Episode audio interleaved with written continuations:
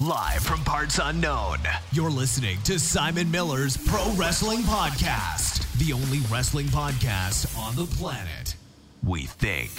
Sit back, relax, prepare for positivity to run through your veins as Simon Miller gives you your weekly dose of powerful pro wrestling audio. It is Miller Time. Hello and welcome to Simon's Pro Wrestling Show. You're asking yourself, Simon, why isn't it on Twitch today? Well, somebody thought it'd be really funny to log into my account, so I'm currently locked out and Twitch is trying to sort it. Whoever that person is, I will find you and I'll rip your head off and do terrible things to you. Of course, I would never do that. But we are well, on the cusp, on the cusp, on the fallout of quite a crazy weekend because we had the Impact show, we had WrestleMania Backlash, and of course we had Raw, and we had a bunch of other news as wrestling always does. You're never allowed to rest within the world of wrestling because there's always something going on. So we'll start with WrestleMania Backlash because that will then tie into Raw just by circumstance. I thought it was a really good show. Like, genuinely, I thought in terms of the matches and in terms of, you know, it's, it's the classic thing with WWE. In terms of the build, that then worked its way into the matches. I wasn't massively excited beforehand, but when I actually sat down to enjoy it for what it was, I thought it was pretty damn good, right? I had a good time. Even the pre show had Sheamus versus Ricochet, which then had uh, repercussions on Raw, which they never do. So, from top to bottom, aside from one match, really, really good. It's kind of a shame that we still haven't hit this big reset button's not fair, but we still haven't hit the pathway of newness that Raw especially needs right now. It does kind of feel like wash, rinse, repeat, wash, repeat. It's all the same people mixing it up with each other without really moving forward. Like somebody on my Twitter, cheap plug at Simon316, come follow me there, and on Instagram, I would appreciate it, said to me, Oh, we all want long term storytell- uh, storytelling, and now WWE are doing it. I don't believe this is long term storytelling, and I'm the most positive Pete ever. You know, long term storytelling has to have uh, you know, well, goalposts. It has to have tent poles and things that make you go, oh, we've done, we've done this, and now we've done that. We're not really telling a story. We're just keeping people in the same feuds, and they're going week to week, as I presume WWE tries to figure out what they're going to do. I was listening to the Wrestling Observe uh, radio show earlier, and they kind of insinuated that Raw was rewritten at 5 p.m which does make a lot of sense. So, Sheamus versus Ricochet, really, really fun. Sheamus wins. And then I enjoyed what they did on Raw. I think probably you could argue that Sheamus versus Ricochet had the best match on Monday night.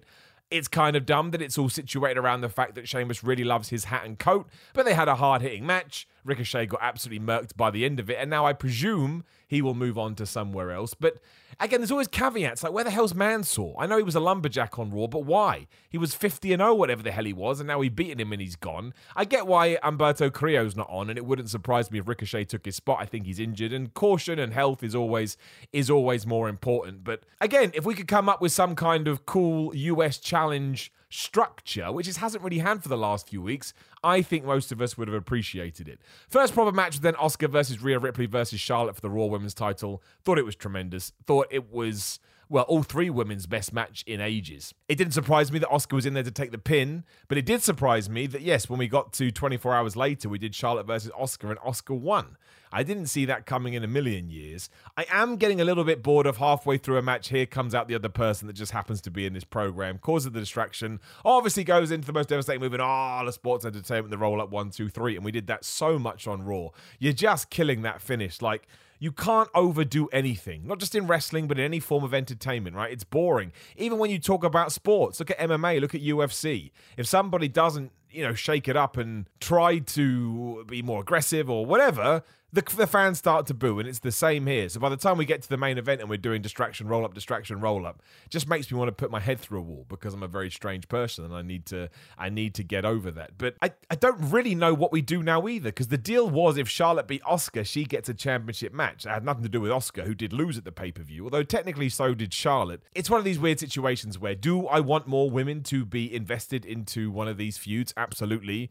But do I think Asuka and Rhea Ripley and Charlotte Flair are such high caliber athletes that I'm kind of good with it? There's probably some truth in that too. It kind of makes me think we're going to put them in a Hell in a Cell. I know that sounds weird and out of nowhere, but Hell in a Cells in 2021 are weird and out of nowhere. But I mean, if you look at the lay of the land, they're only a few weeks away. We've moved Hell in a Cell earlier because WWE, understandably, wants Money in the Bank to be the first show with fans because they'll probably react bigger to that. But yeah, at this stage, do I see anybody else being put in there? No, we've now kind of created an odd situation because Asuka does now have a win over Charlotte. So you can't just put Charlotte in that match. Well, you can, but it will be confusing. So I have this feeling they're going to go round and round again, and then probably at Money in the Bank we do Charlotte versus Rhea Ripley. But the key with all of this is that Rhea just has to hold that title for a while.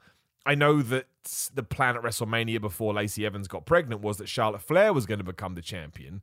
But things change. And right now, she's doing a great job. She's establishing herself as a character. She does come across as unique, which is massively important in wrestling. So all of this has been all right. And yes, Charlotte Flair kind of threw herself into the mat off a Spanish fly on Raw. Very terrifying. But as far as I know, she's okay. And mistakes are always going to happen, right? It's an aggressive and uh, a physical sport, which is why I kind of don't like to focus too much on them. I've made mistakes, you've made mistakes, she made a mistake. I mean, did it look ridiculous? Yes, but these things kind of happen. So I'm going to go with that. I'm going to go Hell in a Cell. We do some kind of three well Hell in a Cell just because I can see it being a marketing thing too. Well, we've never done that before, so we can do it right now. Although, if you do do that, you should really make it the main event. But I think Bobby Lashley versus Drew will be the main event there.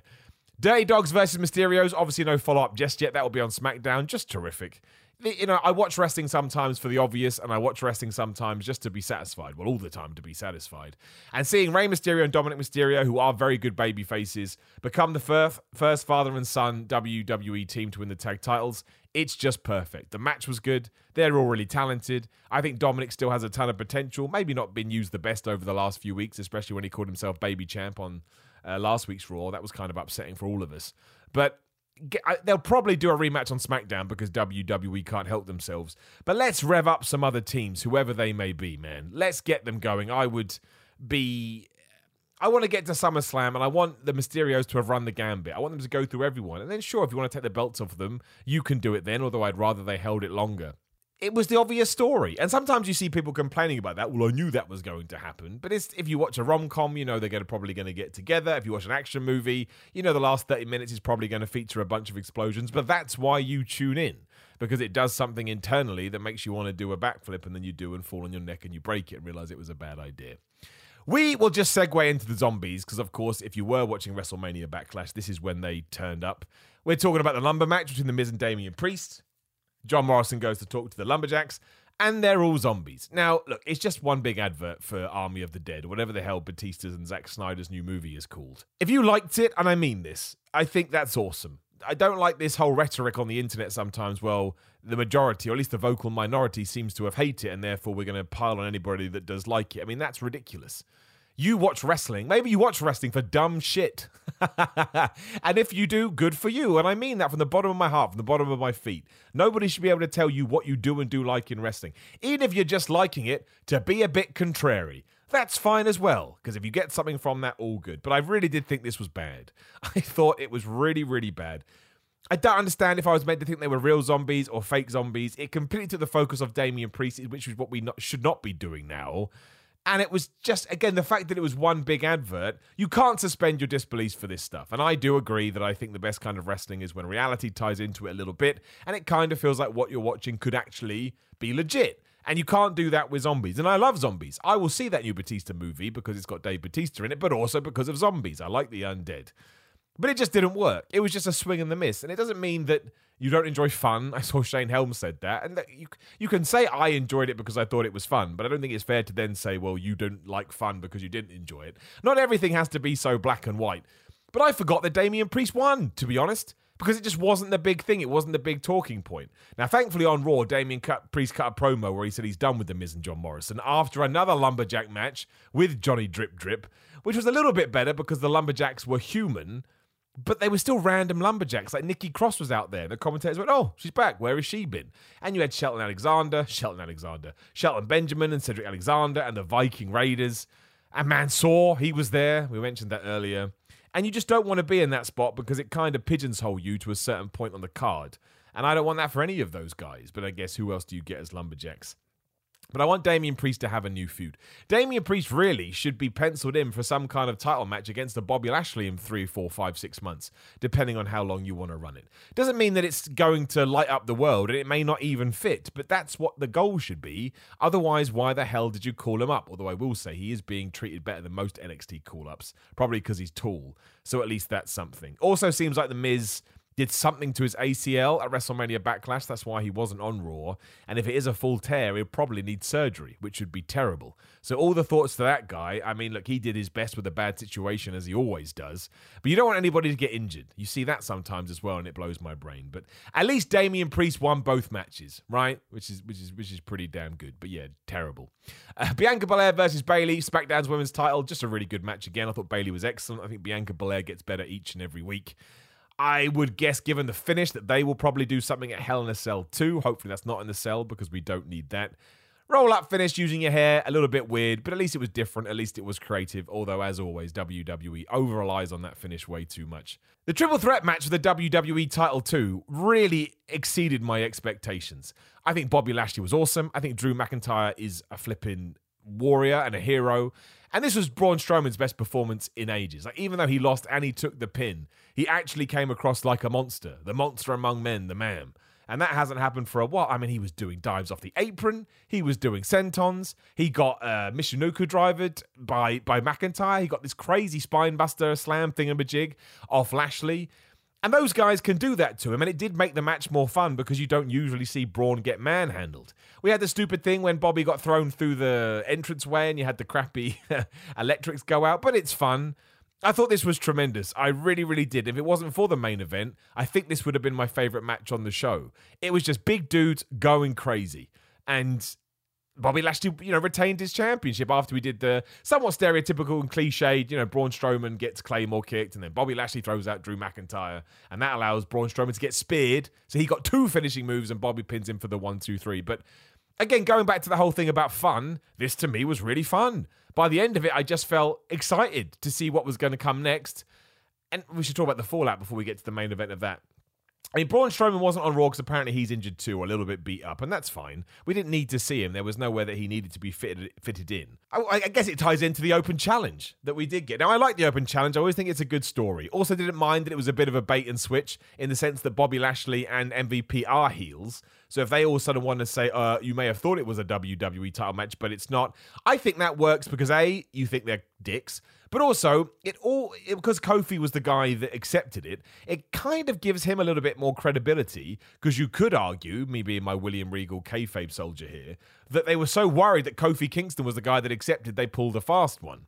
I didn't, I didn't mind it at all. If you felt shortchanged, I can understand that. But I didn't even get that notion. To me, this was just standard wrestling booking until I saw the internet going crazy. The only thing I would like to know is how an open challenge works. Mention this on Ups and Downs over on What Culture Wrestling. Please do check it out. Because a bunch of dudes throughout the evening were like, well, I want to challenge him, and I want to challenge him, and I want to do it.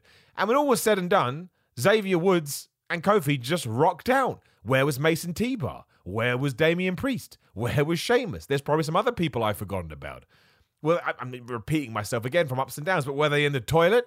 And they heard Bobby Lashley's music. They're like, damn it, I've timed this terribly. Because Kofi Kingston and Xavier Woods didn't seem to be in all that much of a rush.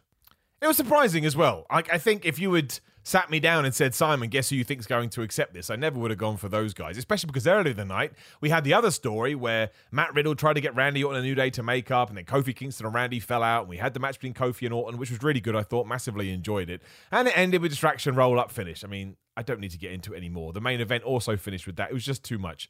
WWE needs to stop using it as a crutch because it's really, really.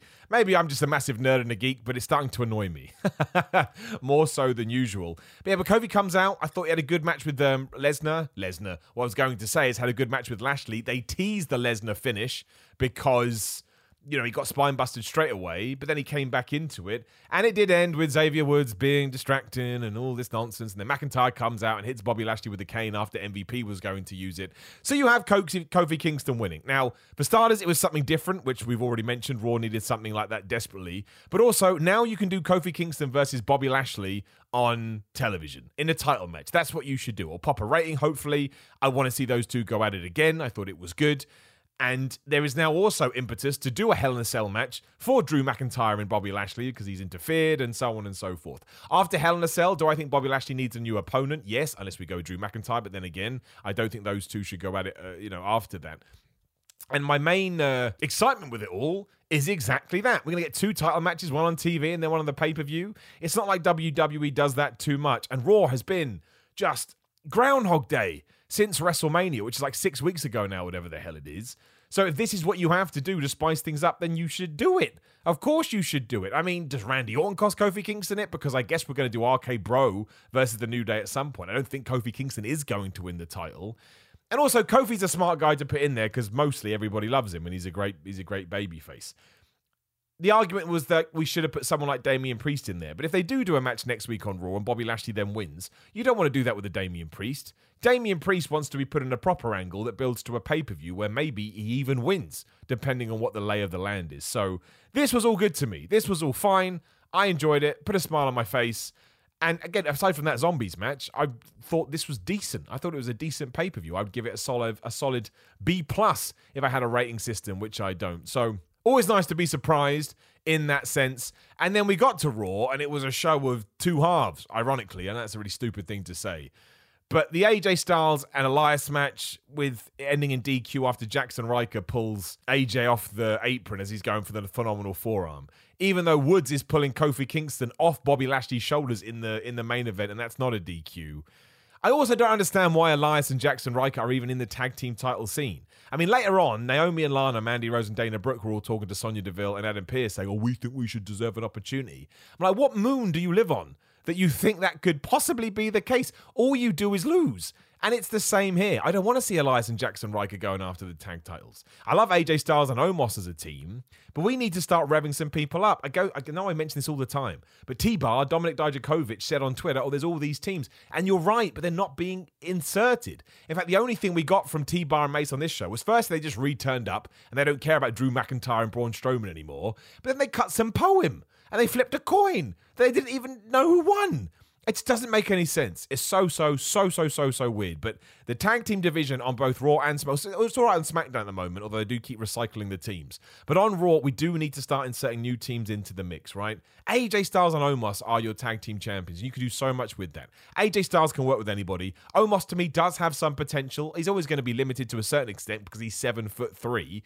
But I don't need to see everybody at the same height doing the same flippy move. So just book him in the way that he needs to be booked and that will be absolutely, absolutely fine. I still can't get behind all this Alexa Bliss stuff. People get really annoyed when I talk about it. And once more, going back to my earlier rant, I'm perfectly cool with you if you want to get into it. But it, for starters, Alexa's Playground is now a talk show, because of course it is. Natalya and Tamina are on there. They walk off because Alexa Bliss is just babbling. And then later on, Alexa Bliss comes out, uses her magic powers to have fire shoot from the ring post as if she's Kane. That burns Reginald. Shayna Baszler then releases her Kirifuda clutch, even though she was about to win the championships back. And then she gets hit with a heart attack on one, two, three, and we're done. So we have to be doing Alexa Bliss versus Shayna Baszler at some point. And to, you know, reverberate comments that we've already made or rehash comments we've already made. Why are we doing it with Shayna Baszler? I want Shayna Baszler to go back on a singles run, but I want her to do it to take on a Bianca Belair. Bianca Belair versus Shayna Baszler to me is awesome. Bianca Belair comes across as this sort of happy, likable person, whereas Shayna Baszler can, should she so wish, come across as an angry, I'm going to kick your ass type of person. So that marries up perfectly. And even if you don't want to move her back to SmackDown, I mean, Rhea Ripley versus Shayna Baszler is actually a harder match to do just because of how WWE is currently presenting them. But I'd still take it, right? That's the job of the writing team to come up with something different. So I can't believe that, you know, Natalya and Tamina's first opponents seem like they're going to be Dana Brooke and Mandy Rose versus, uh, or Naomi and Lana. I just, it just feels so lazy and it feels like we've already done it. And I feel like I've already seen that match. Have I? Don't know. But it feels like I've seen it and it feels like I've seen it 80 million times. So I don't need to see it again. But I do like the fact, you know, we haven't talked about SmackDown on this show. I do like the fact that Natalya and Tamina won it. I think we took a long ass time to get there and it could have been far more streamlined. But the ceremony afterwards was awesome. It actually made it feel like those belts meant something. Shayna Baszler and Nia Jax did not need to hold on to them because it's been ages, or at least it feels like ages. So that was a refreshing thing, but to then fall into doing the same feud you've been doing with Nia and Shayna, but you've just replaced them, I don't think that's going to fly. So yeah, I mean, time back into Raw, the Alexa Bliss stuff, pff, over my head. And there were reports, I don't know if we talked about this, that Bray Wyatt slash The Fiend may not be at TV at the moment because his mental uh, health is bad after the death of Luke Harper. I don't think we should speculate about that kind of stuff. I don't think we should talk about that kind of stuff. If it was true, he'd be perfectly within his rights to feel that way And if it's not true, this is exactly why we shouldn't start spreading rumors. I don't know why he's not on the show, but you are allowed to question it, or you're allowed to say, I miss the Fiend being on my show. That's not insulting, that's not offensive. You can't worry about what a wrestler's doing in their real life because why would you know? You, there's no way to know. I am excited that maybe we're doing something with Angel Garza again. Now, pushes stop so quickly in WWE, you never know. But he did beat Drew Gulak. He beat Drew Gulak effortlessly, and he stuck that rose into his mouth as he said he was going to do. I don't know where he goes. I don't know who he feuds with, but I like the guy. And again, because he hasn't really ever been used properly, he does bring a certain fresh freshness to Raw. So I hope that we can see that. What is not fresh is R-Truth and Tozawa. Tozawa rolled up R-Truth and got the one, two, three. And I looked it up. The first time this happened was June last year. So it has basically been a year. I don't need anything for a year, especially when it goes nowhere. It was then all the Randy Orton Kofi Kingston stuff, which I enjoyed immensely. Then we went to the tag match with the nonsense. Had all the Sheamus Ricochet stuff, which I really did enjoy. I did. I thought it was good. As was Asuka versus Charlotte, but again, it, who knows where we're going to go with that. In fact, really just going through my notes now, that's pretty much the show with the lumberjack match, and then we moved into the into the pay per view, into pay per view, into the main event. It was far better than it has been Raw. I thought a lot of people disagreed with me, which is fine, but. I thought the last two weeks just felt like I'd watched the same show, whereas the opening gambit on this one with the show long storyline actually, you know, figured into figured into different, well, potentially different storylines and different matches, and that's just what I need. I need some people on the show that I haven't seen before. So a Nikki Cross right now would be great. The Viking Raiders would be great. Shelton Benjamin did beat up Cedric Alexander, so I'm kind of confident they may actually do that feud, or at least give them. If they give them one match, they probably have to give them two matches because obviously Shelton Benjamin won the first one. So knowing WWE, Cedric would win the second, and then we could go into the third. I just want to see it because then the Hurt Business dying doesn't feel like waste of time is too strong, but I would just like to see it, right? I, I really, really, really would. I'd like those two guys to be able to show everybody what they can do, especially Shelton Benjamin, because Cedric Alexander hopefully will have more opportunities, but Shelton Benjamin is on the back end of his career just because of his age. And he's never really been pushed properly. And I've always enjoyed him and always wanted him to get more than he actually did. So that's Raw. SmackDown was a good show. Oh, we didn't talk about Roman Reigns and Cesaro because I got focused on Raw. Roman Reigns and Cesaro at WrestleMania Backlash was tremendous. Everything they did on SmackDown with Jimmy Uso was tremendous. I saw some criticism that, oh, well, Jimmy Uso didn't do anything at the pay per view. I didn't want him to do anything at the pay per view. Just plant those seeds, man. Get me to tune into the TV show. We've only just started this. Let's have it run for weeks, if not months. Let's do Jimmy Uso versus Roman Reigns at some point, maybe at Hell in a Cell. Because isn't that the match that Jey Uso had with Roman was in Hell in a Cell? Am I getting confused? I don't know. I think it was. I think it was an I Quit match, right? My brain sometimes deceives me. But I'm well up for, for sort of doing that and mirroring it. And maybe Jey Uso does leave and he helps his brother and they go off to win the tag titles and then Roman's left by himself. That allows him to go on a new, you know, a new direction, a new pathway. So I think Roman Reigns right now is doing tremendous stuff. Cesaro is one of the best wrestlers in the world, and I won't hear any argument to the contrary because he's brilliant. It's a shame that they used him as someone to not do shenanigans with. But sometimes you just got to take what you can get. And I think overall it came across wonderfully. Really, really, really good match. And Seth Rollins coming out afterwards and beating up Cesaro, I suppose we go back to that. My only worry is I think Seth Rollins will win and then potentially go on to face Roman Reigns at SummerSlam. And where that leaves Cesaro, I don't know. I'd like him to hover around at the mix like a lot of people do, much like a Seth Rollins. But I don't know if WWE sees it that way. And I kind of have a feeling maybe they think he should go back to somewhere in the mid card. But I really do enjoy watching him work. If you're an aspiring wrestler, I think that's somebody you should just watch constantly because he is he is excellent, and I really really enjoyed it. And it was good to see him in a main event. And I like the fact that match was on last because you could kind of go, oh, maybe he's going to win. That's why they're putting it on last, even though of course it wasn't it wasn't the case. So decent few days of wrestling. Raw is always going to be a bit weird until they sort it out, but SmackDown good, uh, WrestleMania Backlash good. I thought the Impact show was good, and we're going to do Moose versus Kenny Omega, which is what I wanted.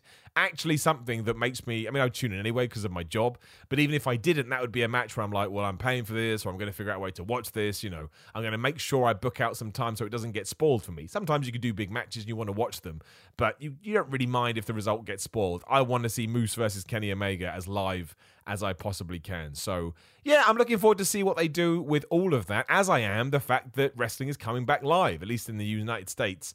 AEW's touring through July. As I said earlier, it now seems like Money in the Bank will be live in July. All speculation for now. But a bunch of reports have also come out that WWE will also have new sets for Raw and SmackDown because, of course, they won't be in the Thunderdome anymore. Now, we didn't actually have the original ones, also the last ones, for that long. But if you can do it, why the hell not? I'd be up for new sets. I think. I mean, the SmackDown one's been around since October 2019 because they changed it for the um, the move to Fox. But then six months later, they were in the you know the what do you call it the performance center. So you don't necessarily have to change it but if you can come up with something different and you have the cash to do it i mean what i, what I would do is i would put the cash into pay-per-view sets. I i watched backlash 2000 the other day. I believe it was backlash 2000 with the swinging knives blades. That is just awesome and I think one of the cool things that we enjoy about WrestleMania is that it always does look unique. And I would start doing that for the pay per views. And I understand why they don't, because pay per views aren't huge revenue drivers anymore. That's television, which is why they probably want to revamp the Raw and SmackDown sets first. But I would love to see that. I just I have such good memories of every single thing having a unique feel, and the best way to do that is with your eyes. So as soon as you tune it on, you're like, "Oh, there it is! I can't believe it! Visually looks awesome." So that would be cool, especially when they go back touring live because it will feel fresh. Do not forget, we haven't done this now in basically over a year, and fans almost seem like an anomaly at this point. I think a double or nothing. I think that AEW has sold out their 5,000 or whatever it is allocation. So 5,000 people at Daily's Place, even though it is an outdoor building, I think will be pretty loud. And I think that whole card should have some really great atmosphere and it would be awesome if that's the stepping off point in getting back into having those really hot, really excited AEW crowds. I'm really, really anticipating all of that. Wrestling is not the same without an audience, as we know. I'm talking to the converted here. But maybe we are at the other side. I know that in America, I believe the mask laws have changed depending if you're being vaccinated. They've vaccinated a lot of people. They have vaccinated a lot of people over here. I have my jab in a week and a half just because that's the earliest I could get it done. But thankfully, I finally got that text message to say, man, come and get this done. And then maybe UK wrestling opens up as well. I don't want to get too ahead of myself here, but there is a lot of worrying talk about the Indian variant of coronavirus right now that may impact the June release date, I suppose, for all of us when we are meant to get back to normal life. But we will stay positive for now because, yeah, be it WWE, AEW, Ring of Honor, who also announced fans, Impact, all the UK uh, companies over here, we need to get people back in front of shows when it's safe to do so. Again, health is far more important than anything else. And hopefully, the scene and just the overall vibe and the overall attendance and the positivity towards professional wrestling will pick back up again because if you do go back and watch some of those pandemic shows, it does feel like a funeral. It is not the nicest thing in the world. Talking about AEW as well, we have their, well, I guess, pre, pre, pre Double or Nothing show. Uh, no, Double or Nothing's a week Sunday. So it's their one before last, their penultimate go home show. I don't know why I'm describing like this. There's absolutely no need. But we have the Varsity Blondes versus the Young Bucks, the AEW Tag Team Championships. Now, there's no way that the Varsity Blondes are going to win here because we're building to the big Eddie Kingston versus Jon Moxley match. I Or maybe you pull a fast one, but you know, there's no way that you do. But I think this really should be a showcase for the Varsity Blondes. I think Griff Garrison and Brian Pillman Jr. are great. Shout out to my man Griff Garrison. So if you can ensure they come out the other side I mean, you know, the Young Bucks can win by cheating or win by being dicks because they are dicks. But I think this is probably the biggest match that the Varsity Blondes have had. So I would try and use that to their advantage, which means if you want to come back to them at some point, you absolutely can. We also have Austin Gunn versus Anthony Ogogo. Now, the Anthony Ogogo storyline has been the talking point for the week when it comes to All Elite Wrestling because Cody came out and he cut a very patriotic promo, and people don't like the fact we're doing USA versus the UK. And you know what? You're perfectly allowed to feel that way. I really like Anthony Ogogo. I really like Cody. They're basically basing this on old school wrestling. And I do think it allows Anthony Ogogo to have something a little bit different. I mean, he's draping over the flags. If you follow him on social media, he's really going to town. And what I hope happens is, I hope Anthony Ogogo uses his gun punch. He takes out Cody Rhodes, wins, because I think it's massively important he gets his first win. And I assume that Brandi Rhodes, going off her own social media, is. Uh, going to be giving birth soon, and obviously all the best to both of them. But it means Cody can go away for a while, much like he did after Brodie Lee, and that worked really, really well. And then hopefully when he does come back, it can be more about the fact that you took me off television than the whole America versus the UK thing. But I never mind companies trying something different, even though yes, the uh, patriotic shtick doesn't work as well today as it did years ago. But I certainly don't hate it as much as other people did. I thought Cody meant every single word of that promo. Uh, and I thought it was quite powerful in some ways, given what he was saying. But I totally do understand why people don't like this as well. But for me, as long as Anthony Ogogo wins and they use this to sort of raise him up the card as well, then I think it will be a massive advantage. So I'm going to wait and see till after double or nothing with that. We're getting Red Velvet versus Serena Deeb for the NWA Women's title, which kind of seems out of nowhere. But I don't think you take it off Serena Deeb right now, although Red Velvet will probably have a great showing. And maybe Jade Cargill does something here. And we're getting Christian Cage versus Matt Sydal, which will just be a terrific match. Like it truly will. Uh, Christian Cage should win. I realize I was all like, why isn't he working his way through Team Taz anymore? But this was probably meant to be Christian versus Ricky Starks. Obviously, Ricky Starks got injured. So once more, shout out to that guy. I hope that he's okay and can get back in the ring as soon as possible. So this, as an alternative to that, thinking on your feet is really good. Again, I think it will steal the show easily. And then hopefully he can go back to the whole Team Taz thing because he's probably going to have a match next week and a match at the pay per view where he's taken on Taz's goons. So, yeah, that's fine. As for NXT, they've got the million dollar man on the show. Obviously, he's been doing all his stuff with Cameron Grimes, outbidding for a house last week. I'm just massively biased towards Ted DiBiase. I love the fact he's had that laugh now for 20 so years, probably longer, and he manages to do it the same every single time. No idea where it's going. There's no way he's going to be having a match. Maybe he bankrupts Cameron Grimes. I don't know. You tell me, but I'm excited he's going to be on the show, and I've enjoyed all those vignettes, even though they have been ridiculous. Also, getting Johnny Gargano against Bronson Reed in a steel cage for the NXT North American title, which they also bigged up on Raw, which they never do. So I would imagine that Bronson Reed is actually going to win. I would imagine this is going to be a pretty good match. I think they're going to make a big deal out of it. So I'm I'm quite excited about that. It should open the show. Get those people in and lock them down. Uh, we got Zoey Stark versus Toni Storm in a rematch, and Zoey Stark won that on the pre show a few months ago, I think, or a couple of months ago. So surely Toni Storm wins then, 50 50 booking, although they should have done that to begin with. And we have a Pete Dunne interview. I have absolutely no idea what he's going to talk about. He did mention recently he wants to be the NXT champion, so maybe he starts doing something with Karrion Kross or Finn Balor, Kyle O'Reilly, one of those dudes. But Neither show looks mega on paper, but I do think AEW's had a good run. I think NXT was really good last week. It hasn't really equated to the ratings, but I don't like talking about the ratings too much because I just don't care. I, I, I'm bored of saying it myself, but what I want when it comes to ratings is I want all companies to do millions and billions of views because that would be great, right? That would be absolutely awesome. When they do badly, if that's even the right word to use, I'm like, well, that sucks. But I just hope the numbers go back up. I think, and there's nothing wrong with looking into it. It's like statistics, and I always check them out. I always want to see what they are going to do. It's not something that I fuss over because ultimately, the first thing that I care about when I watch wrestling is did I enjoy this or not. And if I did, I win. And if I didn't, it, who cares who else watched it or didn't watch it? So we'll see what they do. I hope that they both continue to smash it, and I'm really intrigued to see what we do on SmackDown because I think surely we have to start building to Jimmy Uso versus Roman Reigns, which is what I want. And that's another reason SmackDown is so good because now I'm living in a world where the Usos are super duper single stars. And if you'd asked me that a year ago, probably a bit more so now, I, maybe that wouldn't have sounded like a good idea to me. But now I'm all about it. I, could, I couldn't be more into it. Uh, shout out to Frankie Kazarian as well, whose father passed away today, I believe. I mean, no one can ever prepare you for that. So I just wanted to mention his name. I mean, what a great performer he is. Come of age massively over the last few years. I just hope that he's as okay as he can be. No one's going to be an okay in that situation, but if he needs to take some time off, that's fine. Maybe he finds uh, therapy and wrestling, which would also be fine. I think at some point he probably deserves a run, not necessarily as the world champion, but in that mix. Doesn't mean he has to win the title, but yes, I absolutely think that he's got the chops to do that. And it would be a bit different because AEW only has four uh, big pay per views a year, you can do those kind of matches, which is something that I enjoy massively. So, yeah, we'll wait and see. Uh, New Japan's coming back, I believe, at the end of the month or very soon, which I don't know the situation in, in Japan at the moment with the coronavirus, but hopefully it's all okay there because that's why they cancelled it to begin with. And I've just realised I missed a match for Dynamite because we are also going to get Shida taking on Rebel or Reba, whatever we're calling her. So there's that as well. And surely Shida absolutely destroys her, and we lead to Britt Baker at the pay per view. So that's pretty much it. Everything going on in the world of wrestling at the moment. Jon Moxley is going to release a book. I saw that. It's just called Mox. I imagine it'll be quite interesting because I guess he's going to be quite honest. Chris Jericho laughed at WWE because they had zombies.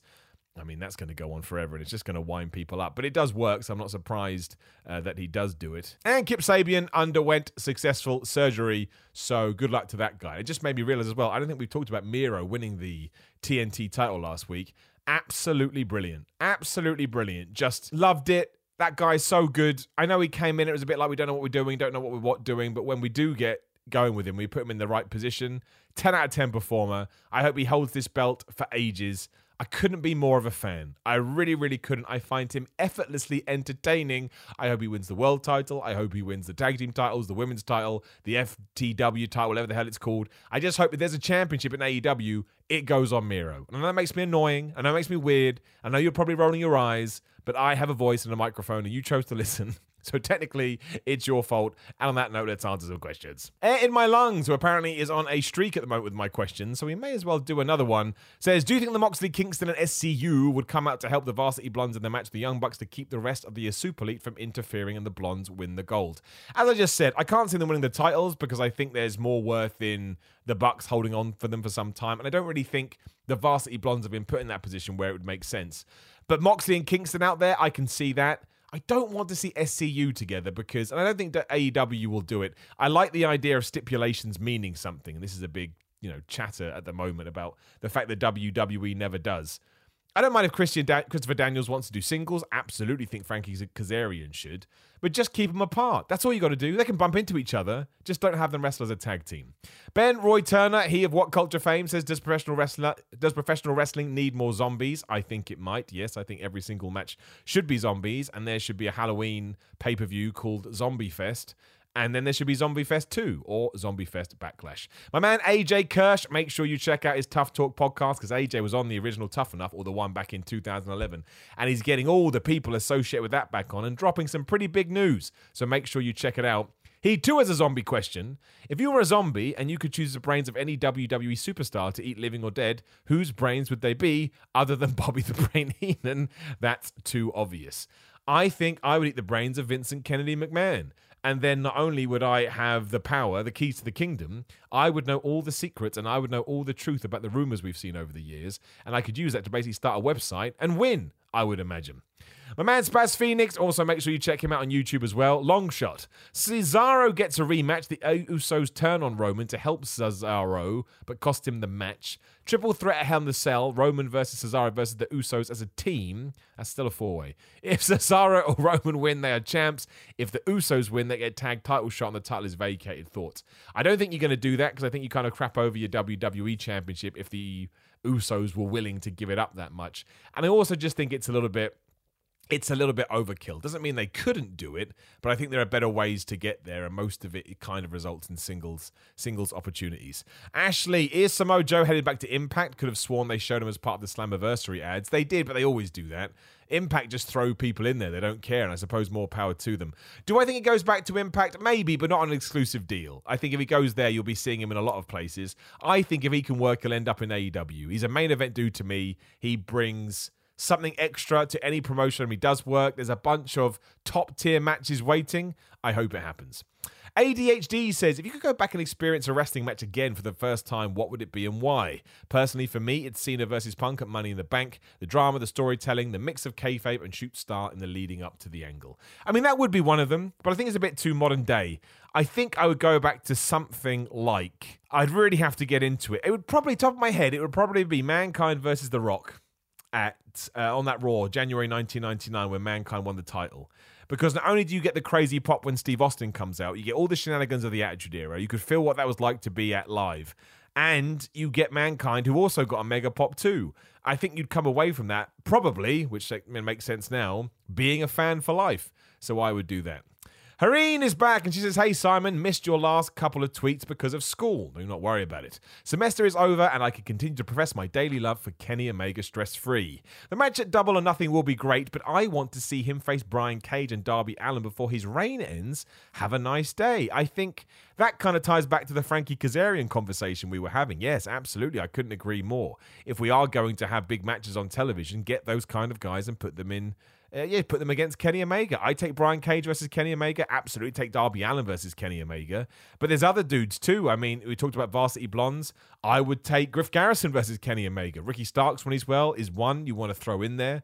I mean, there's loads. Alan Angels you could do again now he's the champion and really piss off the internet. So to me, the more we can do, the better. And the title doesn't always have to be on the line. You just have to come up with story ways as and why that's the case.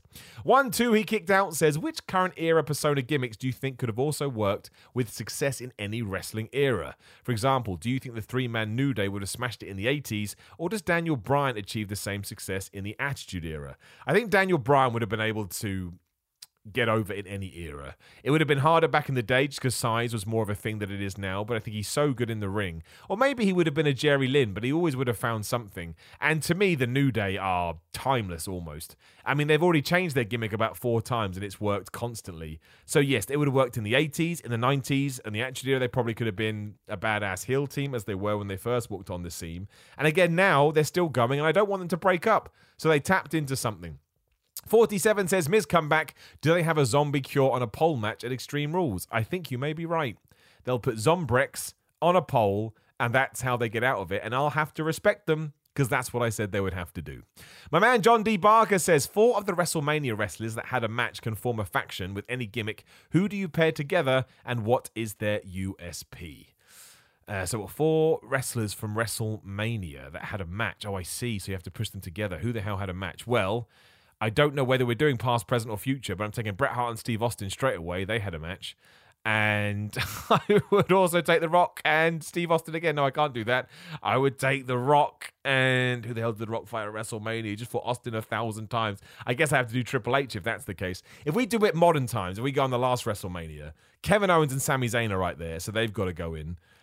And I think probably, well, I want to take the Roman Reigns Edge, and Daniel Bryan, but I can't because that's three. So that's kind of different, difficult too. But I'm going to do it anyway because I want to. And a former faction with any gimmick, who do you pair together and what is their USP? Well, that's what I would do. I'd take those five guys. But that's a ridiculous stable. That's a ridiculous group. I mean, how the hell? Who would beat them? They can't even beat Roman by themselves. Imagine you put Edge, Daniel Bryan. Sam, Sami Zayn would take all the falls, and Kevin Owens would kind of take every every one here and there. Uh, I really want Kevin Owens to have something big soon too. I know he can't go back into the Universal title picture because they've done it too much, but I just love that guy. Same with Sami Zayn.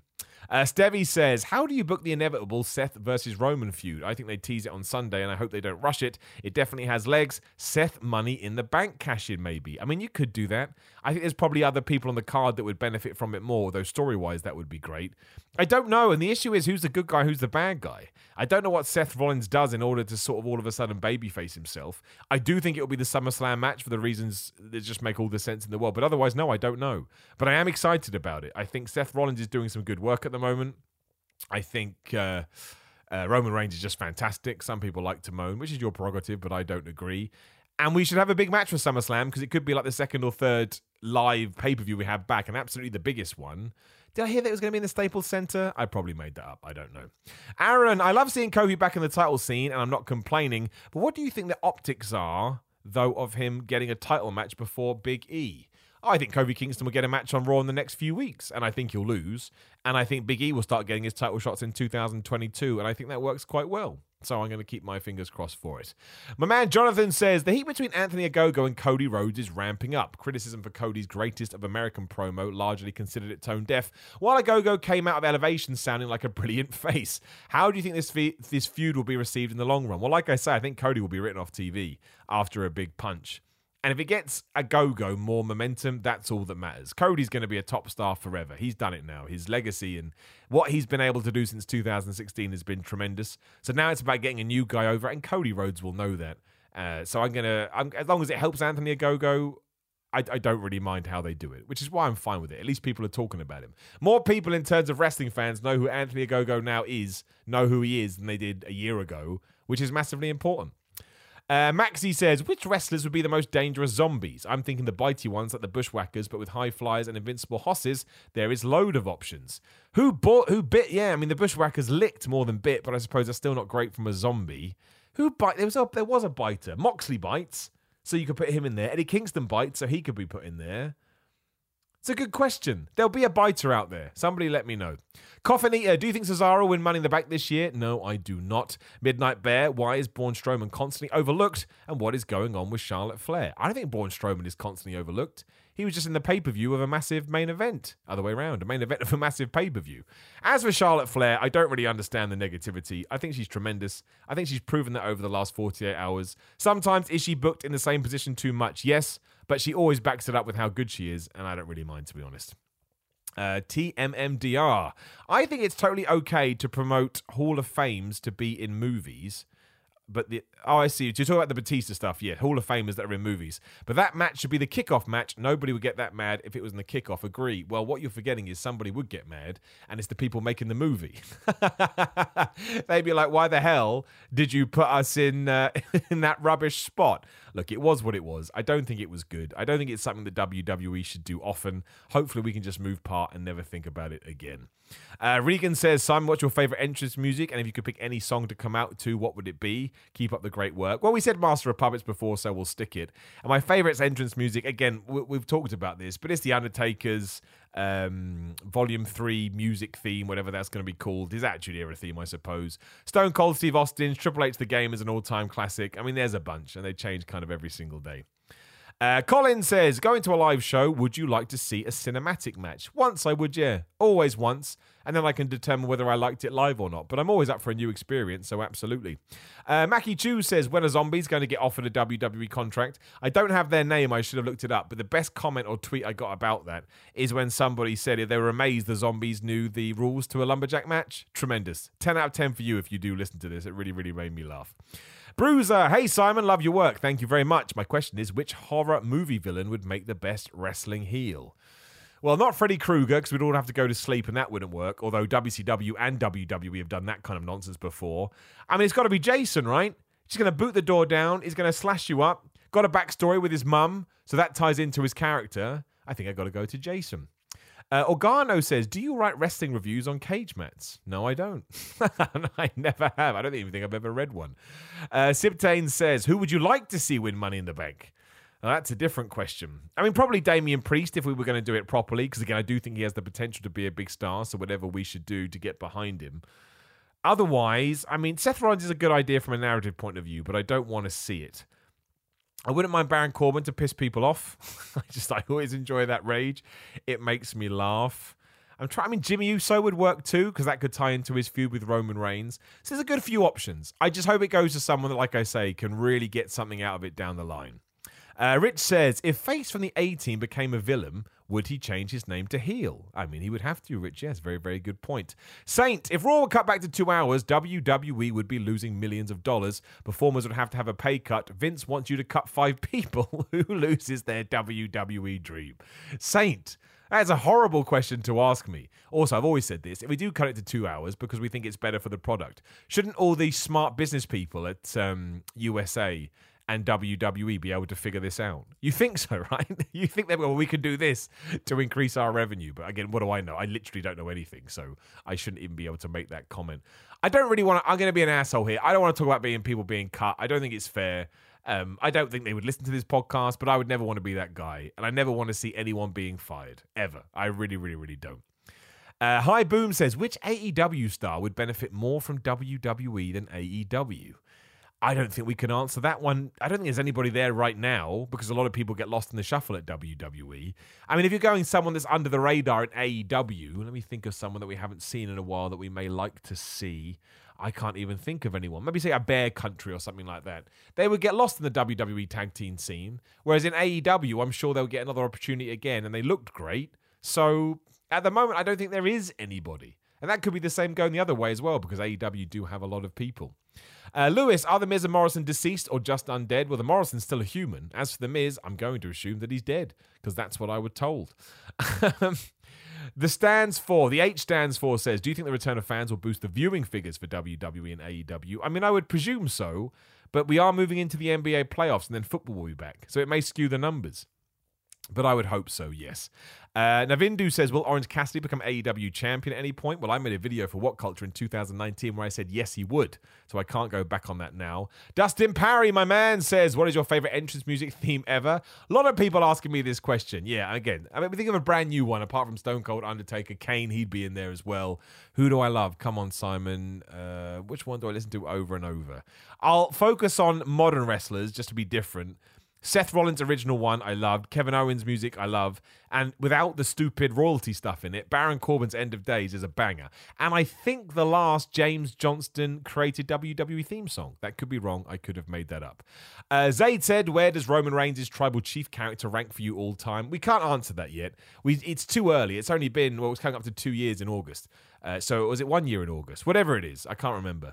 We need to see how he. Um, uh, evolves over time. But if it keeps going like this, I'd absolutely be happy to rank him quite highly. Absolutely. Uh, what Sleep says, do you think WWE would have you try out to be a zombie? I would do it, man. Any any gig with WWE would be cool. Let's face it. Uh, Joshua says, Are you a fan of the Deadlock PW boys? Uh, no, I'm not. I don't get to listen to a lot of podcasts anymore. It's a shame. But as you have mentioned it, I will definitely check it out. Kenneth, according to reports, The Miz suffered a torn ACL during the zombie lumberjack backlash. Could have been the real reason why he didn't show up on Raw in any form last night. Thoughts? Yeah, as we said, it probably was. But I look, I would never want anyone to get injured, but has helped the angle. He should be off TV. He got eaten by zombies.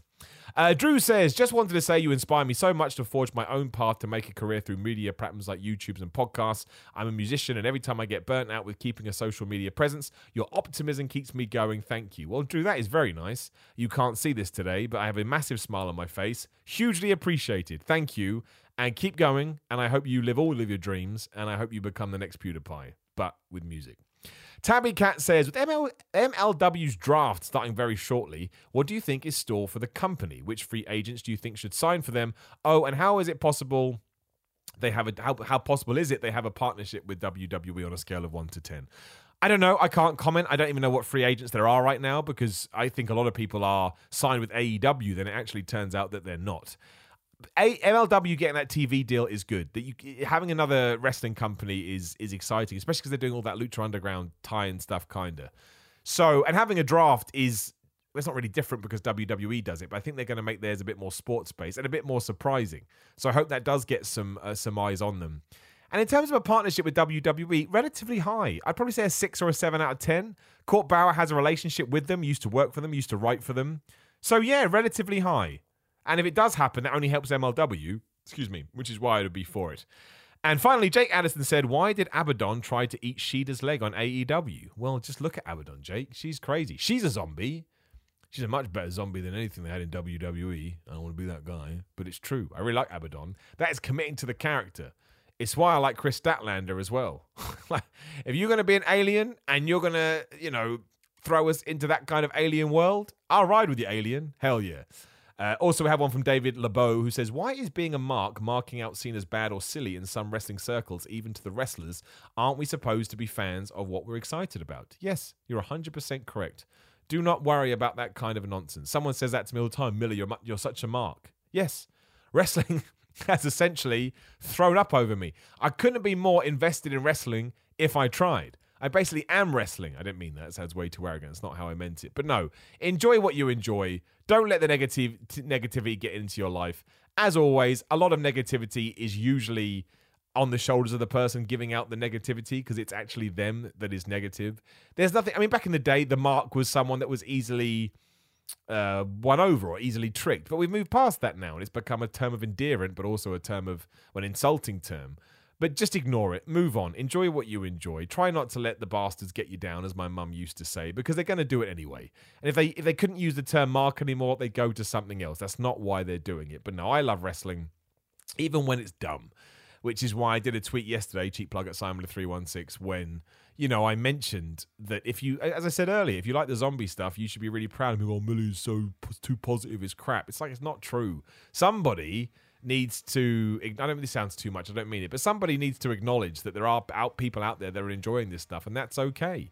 You don't have to go crazy about it, but uh, that's resting for you. And it's all niches. I've worked in video games, I've worked in fitness, it's all the same. You get some crazy people everywhere, but you just gotta you gotta ride it out as best possible. Thank you for listening. As always, that will bring us to a close. Shout out to pinsandknuckles.com as well for always supporting the show. I appreciate those guys.